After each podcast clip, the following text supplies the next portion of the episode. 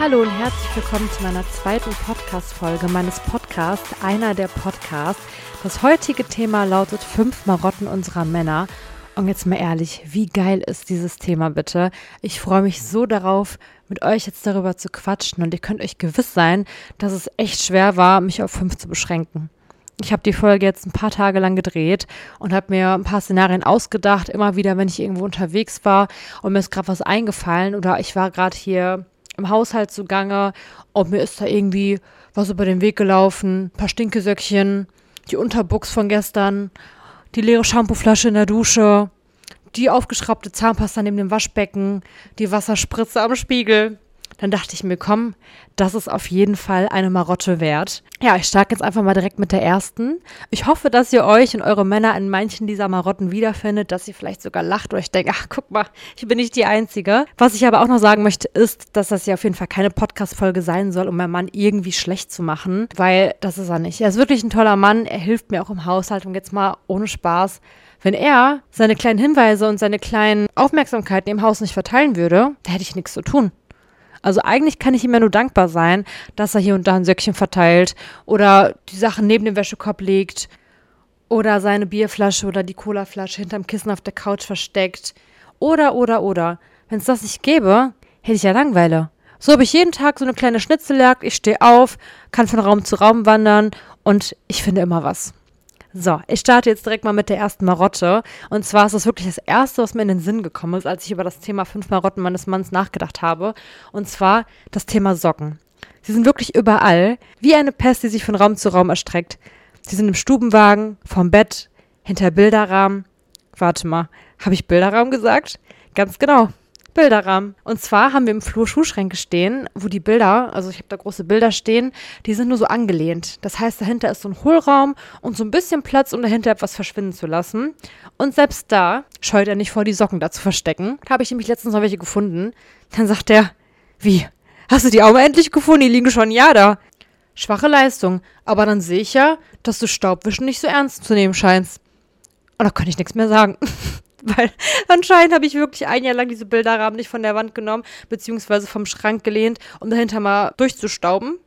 Hab sie einfach da stehen lassen. Also 1 zu 0 für meinen Mann, da konnte ich nichts mehr sagen. Oder 2 zu 0 für meinen Mann, weil es einfach ein krasses Versteck war. Also da wäre ich niemals drauf gekommen, dass dahinter Socken sind. Auf jeden Fall, letztens auf der Rückreise vom Urlaub, hat er sogar seine Stinkesocken, wo er nicht mehr wusste, wohin damit, weil das Auto schon gepackt war, einfach in meine neue teure Handtasche gestopft. Und ich dachte schon bei der Fahrt so, was muffelt hier so? Sowas macht man nicht. Ich lege ihm auch kein Brot mit Leberrolle ins Handschuhfach, weil ich auch weiß, er wird es nicht so toll finden. Ne? Weil Leberrolle, die Wurst, die ich morgens esse, kriegt einen Kotzreiz. Genauso wie ich bei seinen Stinkesocken. Finde ich, gehört sich einfach nicht. Irgendwann habe ich mir aber gedacht, drehen wir den Spieß einfach um und versuchen einfach das Gute daran zu sehen, wie bei allen Dingen im Leben. Weiße zusammengeknüllte Socken könnten durchaus als Rose durchgehen, oder nicht? Wenn man die Augen fest zusammenkneift und so wie ich ohne Brille sieht wie ein Maulwurf, könnten es wirklich Rosen sein. Naja, der Duft ist ein anderer, aber vom Weiten betrachtet, ja, könnten sie wirklich als weiße Rosen durchgehen. Ich muss gerade so lachen bei der Vorstellung, wie er mir Pinterest-like einen Weg zum Bett ebnet aus weißen Stinkesocken. Also das wäre doch mal romantisch, oder?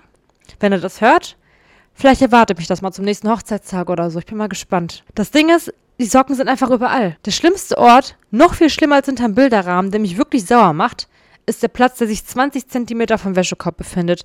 Jetzt mal ehrlich, Mädels, ihr kennt es doch alle, oder? Kerl in der Kiste. Das hättest du aber auch noch geschafft, die 20 Zentimeter, oder?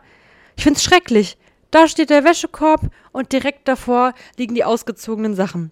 Wenn ich dann aber frage nach dem Warum, kommt entweder, oh, habe ich vergessen. Das ist so die erste, das heißt Ausrede.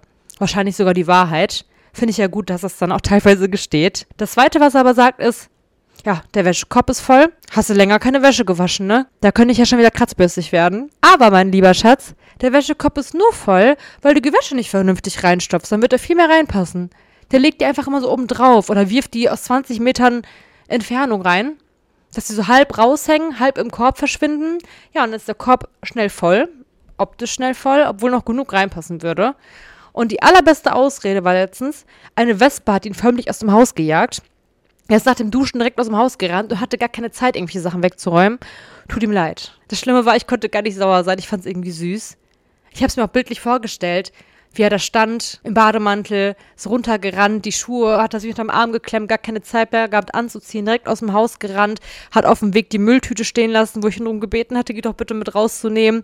Die Socken lagen auf dem Boden, die Unterbuchs von gestern lag äh, vor der Dusche, die Zahnpasta war noch aufgeschraubt. Aber ich meine, wenn ihr wirklich eine Wespe gejagt hat, kann man das doch auch nachvollziehen, oder? Damit wäre ich dann auch schon bei der zweiten Marotte angekommen. Und zwar die Wäsche. Genau wie die Socken in jedem Raum an Ort und Stelle vertreten. Wenn er abends zu Bett geht, liegt das gesamte Outfit erstreckt auf dem Bärenfell, als würde da noch einer drinstecken. Also es sieht wirklich aus wie so ein Tatort, wo man noch die Umrisse drum zeichnet. Da frage ich mich, wer so eilig hatte. Ich muss sagen, mittlerweile macht das wirklich weniger, was mich sehr freut, wenn ich sehe, dass er die Sachen in den Schrank oder in der Wäsche verräumt. Aber es gibt so Momente, da kommt so ein altes, männliches, klischeehaftes Ich wieder durch. Zum Beispiel, wenn ich aus dem Haus bin, da gelten meine Regeln scheinbar nicht mehr. Aus dem Augen, aus dem Sinn, Lisa weg, Regeln gibt's nicht mehr, jetzt ist er der Herr im Haus. Oder wenn wir es eilig haben. Da denkt er sich, die Alte ist sowieso im Stress, das Haare und Make-up sitzen. Da kann ich die Klamotten schnell auf den Boden verteilen oder über die Couch werfen. Wird sie spätestens erst morgen merken, bis dahin habe ich sie wieder weggeräumt. Meistens komme ich ihm aber zuvor, denn er vergisst gern mal, dass ich die Frau mit den tausend Hummeln im Hintern bin. Abends vom Schlafen gehen mache ich erstmal meine Generalrunde und gucke, ob die Kissen auf der Couch wieder ordentlich sind, die Schuhe im Schrank stehen und ob die Klamotten in der Wäsche gelandet sind. Sollten Männer sich diesen Podcast anhören, werden sie sich erstens denken, Bruder, ich fühle mit dir. Oder zweitens, was hast du dir da für eine Hexe gesucht? Das Ding ist aber, Männer haben es alle gern sauber und gemütlich. Lasst mal eine Woche alles liegen. Wascht du noch eure Wäsche, lasst das dreckige Geschirr auf dem Tisch stehen, hört auf, die Sachen vom Bett wegzuräumen. Spätestens dann bekommt ihr Gegenwind. Schatz, was sieht sie so unordentlich aus?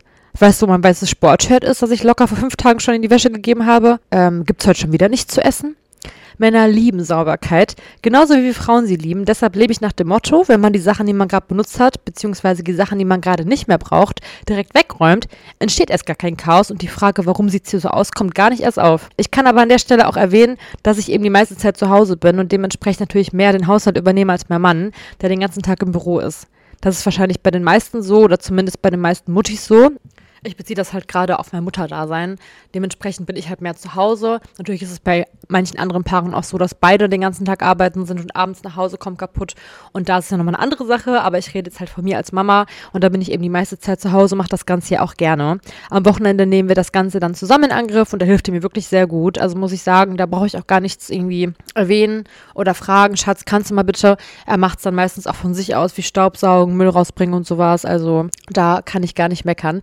Es es geht mir lediglich um die Dinge, die man vermeiden kann, eben die Marotten der Männer. Sollte er sich die Folge anhören, was ich mir beim besten Willen nicht vorstellen kann, weil seine Antwort zu der Frage, ob er meinen Podcast hört, wie folgt war. Ich werde mir ganz sicher nicht dein Gelaber anhören, wenn ich es mir sowieso schon den ganzen Tag anhören muss. Dann wird er definitiv sagen, Fräulein, das ist die größte Frechheit. Oder, wenn ich erstmal anfange, über deine Marotten zu sprechen, dann bin ich morgen noch dran. Vielleicht wäre das ja mal ein gutes Thema für eine gemeinsame Podcast-Folge dass ich mal richtig ausgiebig immer meine Marotten auslassen kann. Wahrscheinlich wäre einer der Marotten, dass ich eben die besagten Hummeln im Hintern habe, die ihm gewaltig auf den Sack gehen und ich viel zu pingelig bin in Sachen Haushalt. Das wirklich Gute an der Sache ist, mein Mann ist sehr abergläubisch. Zum Beispiel sprüht er sich jeden Morgen genau drei Spritzer Parfüm auf, zieht sich immer erst den rechten Schuh und dann den linken an und jeden Morgen, während ich noch im Bett bin, höre ich unten im Flur sein kleines Singsang, das er zweimal wiederholt, wie sein persönliches Mantra für den Tag. Tschüss, mein Schatz, ich liebe dich. Tschüss, mein Schatz, ich liebe dich. Ich habe noch nie darauf geantwortet, weil eigentlich schlafe ich ja noch. Aber immer wenn ich es höre, muss ich wirklich schmunzeln, weil es echt eine süße Angewohnheit ist, die er nicht ablegen kann. Manchmal ist er schon aus der Tür, hat den Motor gestartet, ist davon gedüst, weil seinen Wagen hört man einfach. Und dann kommt er fünf Minuten später nochmal zurück, geht nach oben. Ich höre, wer sich drei Spritzer seines Parfüms aufträgt, weil er es vergessen hat. Und dann fährt er wieder. Da kann er noch so spät dran sein, aber Routine ist Routine, sonst könnte er vom Pech verfolgt werden, wenn er sich nicht dran hält. By the way, daraus schlussfolgere ich also, dass er zweimal über die Mülltüte gestiegen ist, die sich unmittelbar vor der Tür befindet, weil wenn ich dann nach unten komme, steht die immer noch dort. also ist er zurückgekommen, hat sich sein Parfüm aufgetragen, ist wieder über die Tüte gestiegen und ist zur Arbeit gefahren. Man hätte sie ja vielleicht mit nach draußen nehmen können. Aber ich muss sagen, was er immer dienstags macht, ist, dass er die Restmülltonne an die Straße schiebt, weil zu der Zeit, wo die Müllabfuhr kommt, bin ich meistens noch oben, mache die Kinder gerade fertig, Leo für die Tagesmutter und wenn ich mich dann morgens beeile, ihn rüber zur Tagesmutter bringe, vergesse ich es meistens und ich glaube, es gibt nichts Schlimmeres, als wenn die Mülltonne pickepacke voll ist und die wieder eine weitere Woche vor der Tür steht und man nicht weiß, wohin mit dem nächsten Müll. Also da hat er bis jetzt immer dran gedacht. Aber kommen wir zur dritten Marotte. Stichwort Rasur, Stichwort Wasserspritzer am Spiegel oft in Kombination vertreten, aber gern auch mal einzeln und in unregelmäßigen Abständen. Ich weiß nicht, wie es bei euren Männern ist, aber meiner scheint es für mich zu riechen, wenn ich das Waschbecken gründlich geschrubbt und gesäubert habe. Denn immer genau an diesem Tag, manchmal sogar unmittelbar eine halbe Stunde danach, kommt er auf die Idee, sich den Bart zu rasieren. Wisst ihr, er läuft tagelang wie ein Neandertaler rum, ohne dass es ihn stört. Aber genau dann, wenn alles blitzblank ist, denkt er sich, Mensch, ich könnte mal wieder eine Rasur vertragen. Zack, ist das Waschbecken und alles ringsherum von kleinen schwarzen Sprenklern übersät. Natürlich spült er die Haare ab, kippt zwei, dreimal Wasser drüber, aber es bleiben immer ein paar hartnäckige Brüder übrig, die ihren Platz nicht im Waschbecken gefunden haben, sondern ringsherum am Wasserhahn, neben dem Seifenspender oder auf der Glasablage, wo meine Kosmetika stehen.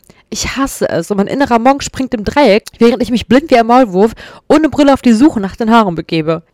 Und verdammt, ich will die Brille erst gar nicht aufsetzen weil ich den Anblick sicher nur schwer tragen könnte. Wenn es nach mir ginge, würde ich am liebsten in der Dusche einen Spiegel mit Saugnapf anbringen, sodass er sich den Bart dort rasieren kann, aber er hat schließlich auch jeden Tag mit meinen Haaren zu kämpfen, die nach dem Duschen unter seinen Fußsohlen kleben. Deshalb muss ich wohl die ein oder andere Rasur nach meiner Putzsession dulden.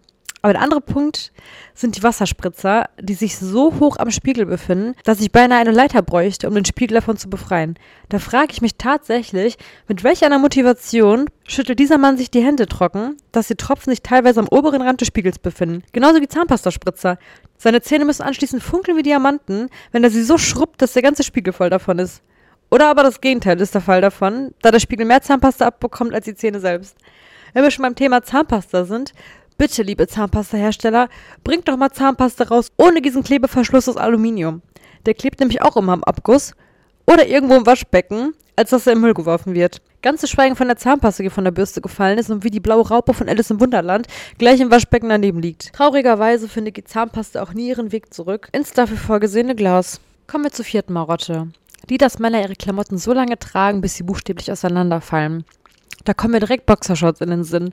Mein Mann hat viele davon und eigentlich zu jedem Anlass, egal ob Nikolaus oder Ostern, schenke ich ihm ein neues Pack seiner Lieblingsmarke, meistens Calvin Klein oder Hugo Boss.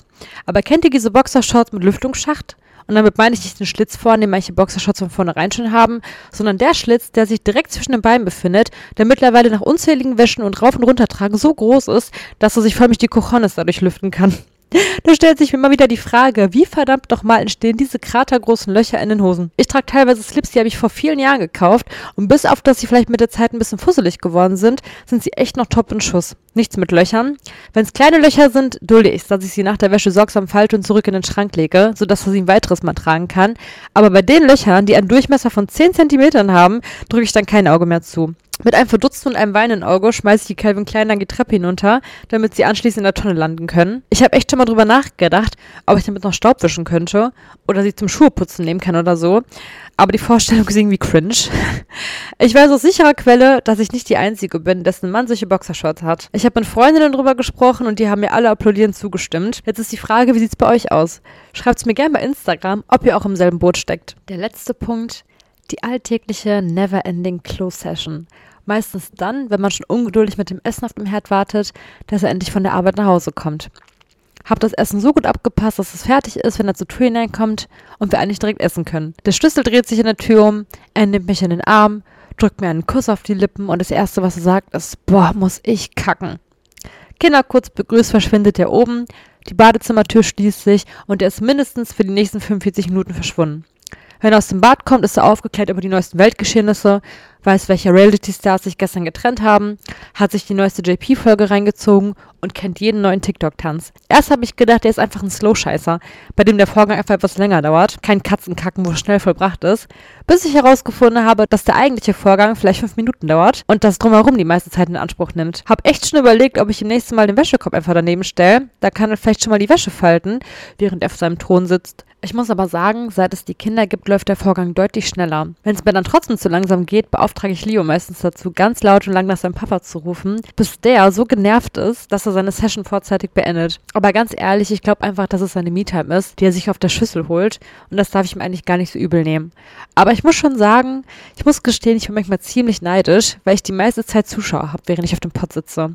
Jede Mama kennt's bestimmt. Ja, meine Lieben, das war's mit meiner zweiten Folge zum Thema fünf Marotten meines Mannes. Ich hoffe, die Folge hat euch gefallen und dass die oder der ein oder andere unter euch sich darin wiedergefunden hat. Gebt gerne eine Bewertung ab oder schreibt mir bei Instagram, wie euch die Folge gefallen hat. Bis zum nächsten Mal zu einer neuen Folge meines Podcasts bei einer der Podcast.